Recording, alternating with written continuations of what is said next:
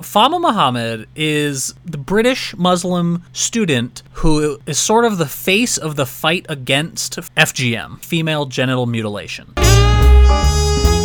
After her petition successfully receives 250,000 signatures around the world, she's invited to meet with the UK Education Secretary. In this meeting, she's she's still just like a 16-year-old girl, but Education Secretary is like, "Okay, you have my ear. What should we do?"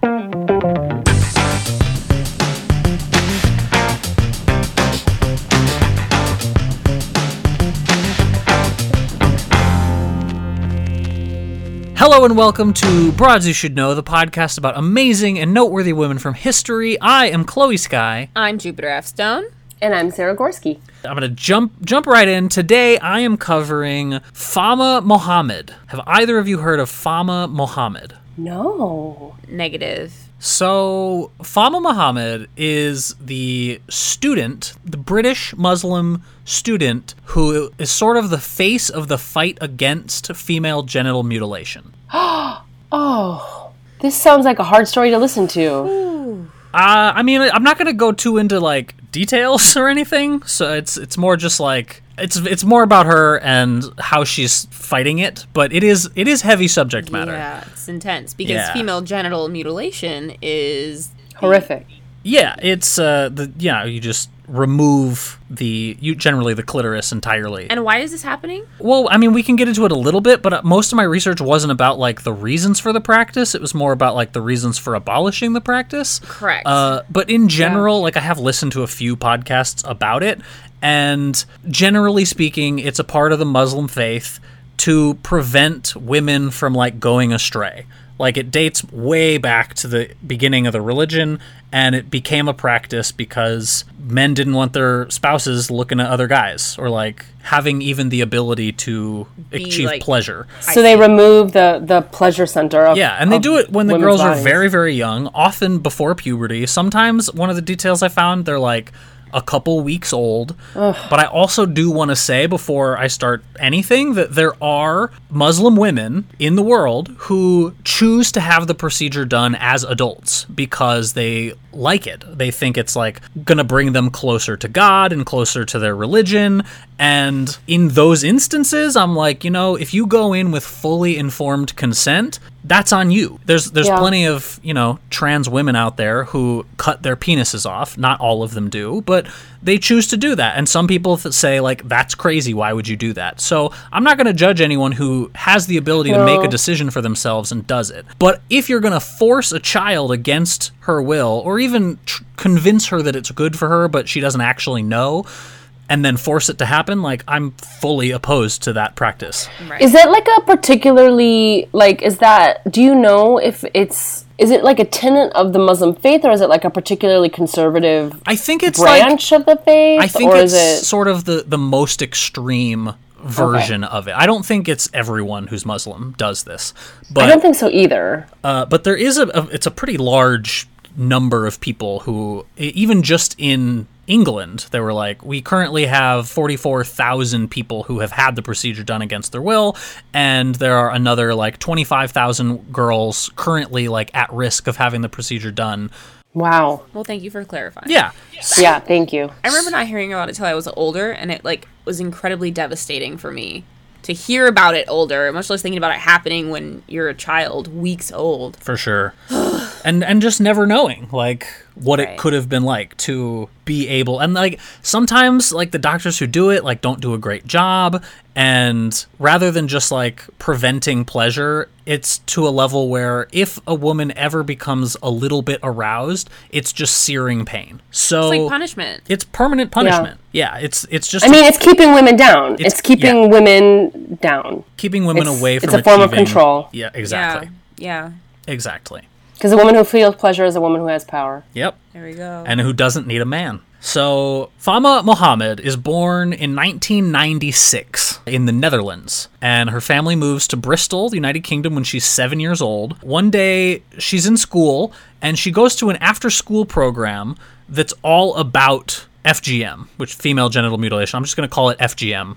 And I, I, when I read that, I was like, wait, what school has an after school program about female genital mutilation? Like, that's crazy. My school definitely didn't have that. Neither do mine. My school neither. But kudos to this school in Bristol for being like, let's talk about it. Because one of the things Fahma Mohamed has said uh, as going forward is like, nobody was taught, nobody, it's just taboo to even mention it. Like, it's taboo to mention it in our faith. It's especially taboo to talk about it outside of our faith. People feel like they're, they don't want to step on the wrong toes and like offend anybody. So it's just like a topic no one ever talked about. Hmm. So she learns about it after school. She's a little kid and she's horrified and says, I need to help in any way that I can. So when she's 14, she starts actively campaigning. Uh, she joins the End FG project, co founded by her English teacher named Lisa Zimmerman. Two years later, she is the face and the front of a national campaign with The Guardian and Change.org to end the practice. oh my gosh. Yeah, she's so she's 14 years old and she's the face of End This Practice. That's massive. Yeah. Wow. There's also like because she is raised in a white country, there's a lot of like Muslim people who attack her because they're like, you don't know what it really is because you weren't raised with us and you don't understand it. And so like you're coming at it from the white point of view and you're just like the face of the white movement that's trying to get rid of our religion. So it's all it's very complicated. Um so a year after this this campaign that she's the face of, Integrate UK launches an online petition with her urging that receives over 250,000 signatures. Uh, it receives vocal support from another activist around her age, Malala Yousafzai. oh yeah, I want to do an episode on her. Me I was just thinking about that today, actually. Yeah, she was I on my list of my short list of people to do for today. We're gonna have to fight over her. I think. I know we Chloe. fight, fight, um, fight, fight. so Fahma, after this, after her petition successfully receives 250,000 signatures around the world, she's invited to meet with the UK Education Secretary. And in this meeting, she's she's still just like a 16 year old girl, but she's education secretary is like, okay, you have my ear. What should we do? And she says, you should write all of the primary and secondary schools in the United Kingdom and introduce mandatory courses on FGM for all the teachers and all the parents. And so this creates uh, compulsory training for all the public sector workers who have access to like young girls to to identify Wow. and assist at-risk girls Wow. There's an added emphasis in this program on like warning signs, uh, especially before like summer vacation, because that is when children are at the greatest risk of their parents being like, "Cool, you've got three months till you go back to school. You can we can get the procedure done right now, and you will have recovered by the time you go back to school, and no one will ever know about it."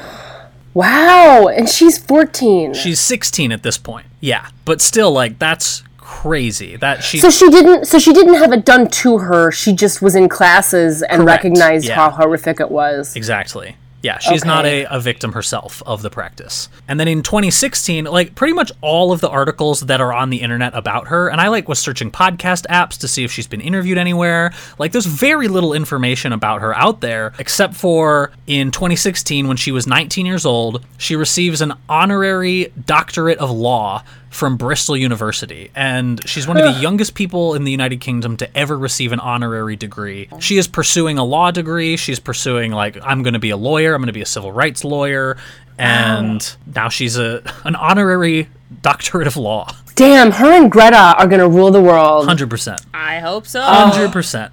When asked how she felt about receiving this award, she said she felt ecstatic. She said, This has been seven years of hard work. And she's 19, so she started when she was 12. Seven years of hard work. We had so many obstacles to overcome and, and struggles at the beginning because it was so taboo. It was fighting against something something that people were in denial about. It was hard for people to understand our point of view and for people in the community to be able to come out and say, you know, I'm against this too. You know, of course, there are people out there who might not agree, but there are many people who have said that our work has broken a cycle of abuse in their family, and that's what keeps her going. Wow. That is so breaking cycles of abuse is so powerful. Oh. Yep, and it just goes back generations and generations and generations of people who've had this practice done, and it's so powerful that she, at such a, an early age, was able to recognize it and and say, "I'm going to do something about that." Like that's crazy. Um, inspiring. Yeah, and she's so still inspiring. She's still an advocate. She still advocates for women's rights. Namely, she's she's big right now on online sexual predators and forced mm. child marriage. Like those are kind of the areas where she's like focusing in on. She's also studying biomedical sciences at King's College in London, and there hasn't really been any other new information since 2016. So that's that's all I have. Like that's the end of it. because it's ongoing. Yeah, because she's just getting started. Oh, we have to So- do follow up. Oh yeah, like 70 years from now, there's going to be an incredible Fahma Mohamed episode. yeah. oh my gosh, I she just sounds incredible. Yeah, hugely inspiring. And if, if you liked this episode, if you want to learn about more people like Fahma Mohamed, Greta Thunberg, we did an episode on her, uh, Sophie Scholl, Yeah. Chief Teresa Kachindamoto. Those are the three people who are like, you know what? There's something bad happening, and we're going to do something about it. Mm-hmm. That was my like category for those three. Yeah, And then in a separate but related, there's Shere Hite and Ida B. Wells, who are getting getting the word out there about things people don't know about. I also. I mean, even like throw in Tuira Kayapo, who stopped the the dam Mm. Yeah. uh, in Brazil, Oh, definitely. and um, she wasn't a kid, but she's a badass. Yeah, she stood up against forces far greater than her and came out, you know, superior at first. Oh, and you know what? We should give some love to Wangari Maathai because she the she's the tree planter, right? She sure is. Yeah, look at look Yeah. at y'all. Mm. tag teaming it. I'm getting in. I'm getting like really heavily involved in the database. I like want to be broad fluent. Yo, resource, a broad source, broad fluent. I like that. So that's uh, that's Fahma Mohamed. Um, do you feel like we should know her? Most definitely. Oh my gosh, yeah. Most definitely. We Good absolutely. stuff. I'm inspired. Well, thank you so much for listening to one of the shortest ever episodes of Broads You Should Know.